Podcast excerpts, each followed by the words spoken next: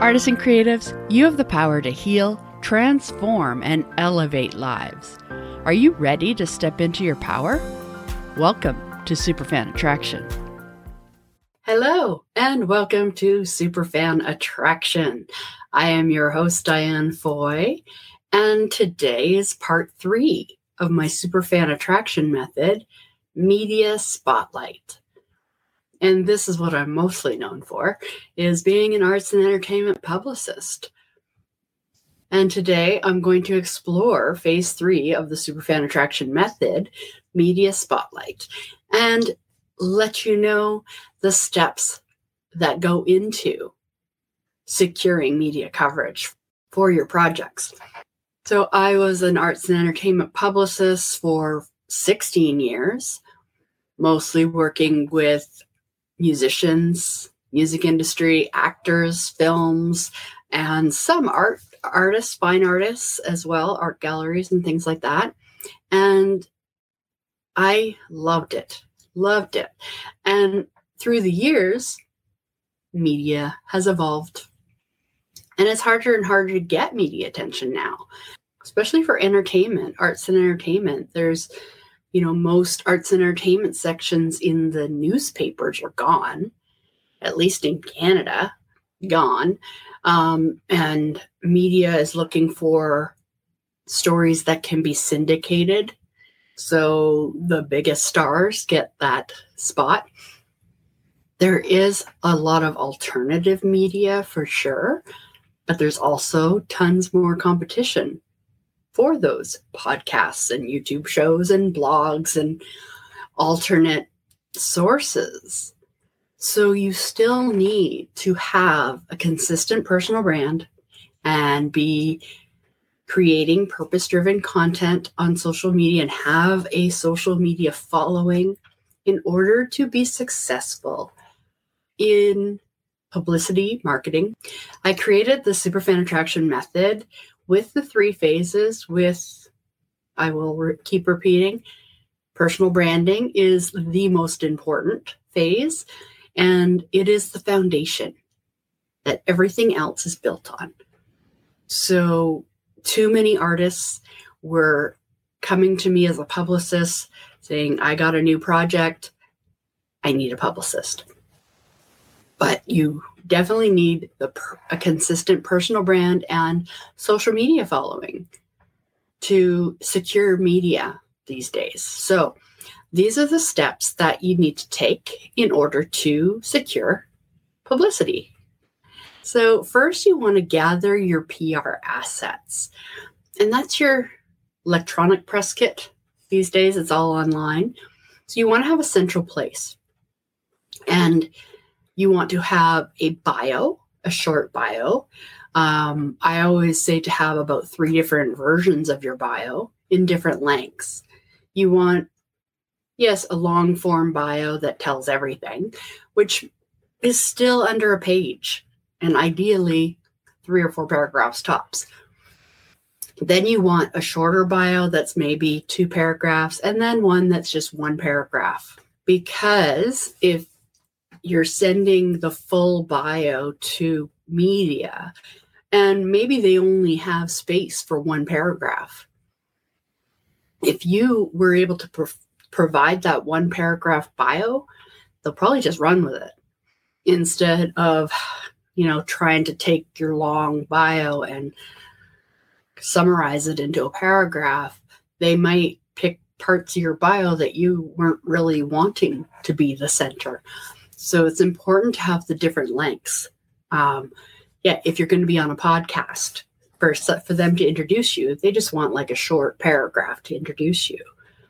But if you don't provide that, again, these are the things that make you stand out and you're more likely to get booked. And if you provide this bio, provide high res photos, so a variety of photos, um, could be headshots or three quarters and different look. So make sure you have high res versions and low res versions available for download. Um, if you're a musician, you want to have um, links to your videos.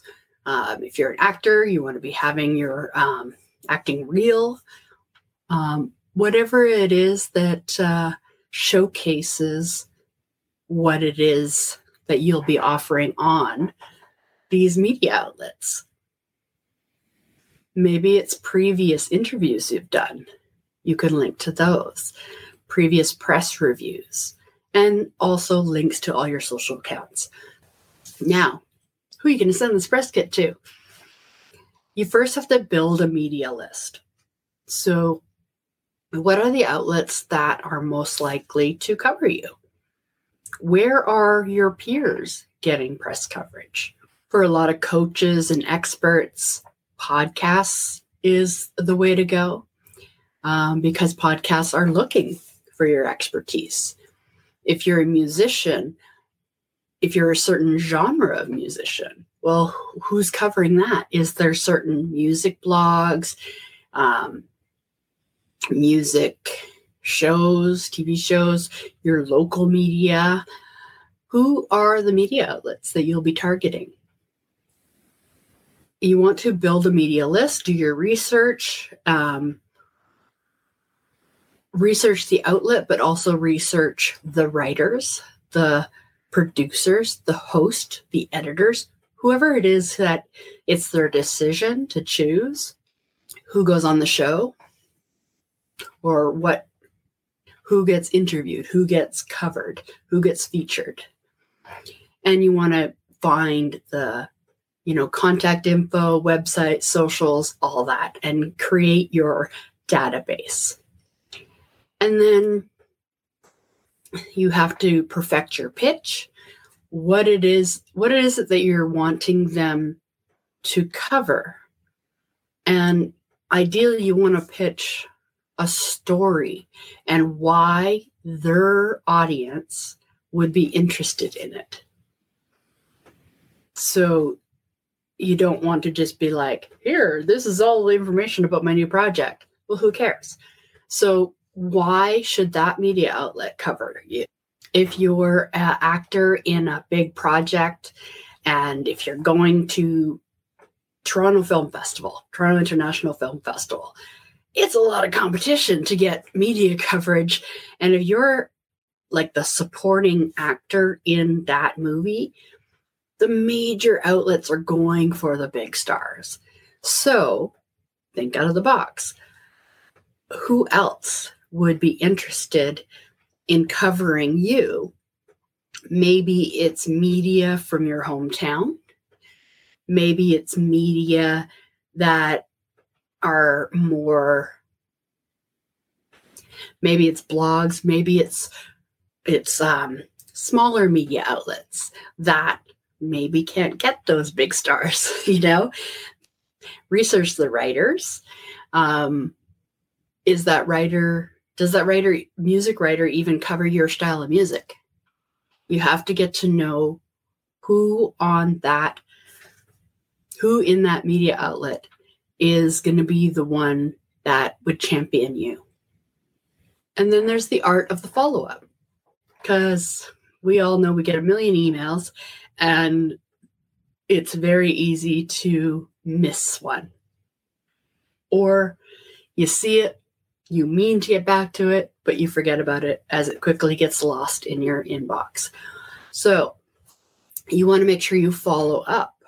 So if you email a media outlet with your pitch of what your story is, what your angle is, why their audience would be interested in this story, then you want to wait a week or so and follow up and ideally have some new information.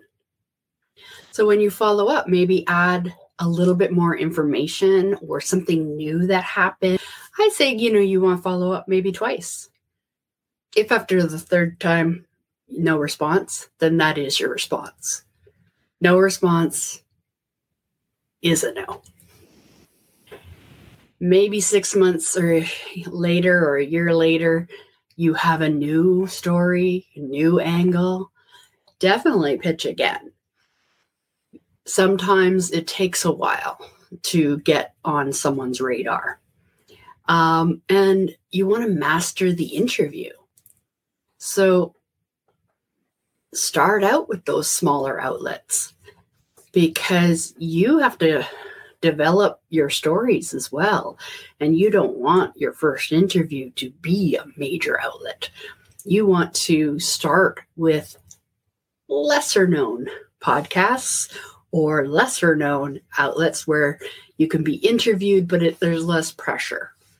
And always listen back to your interviews and and evaluate where you could tighten up a story or oh you forgot to mention such and such and you, this is how you learn to be a great interview subject.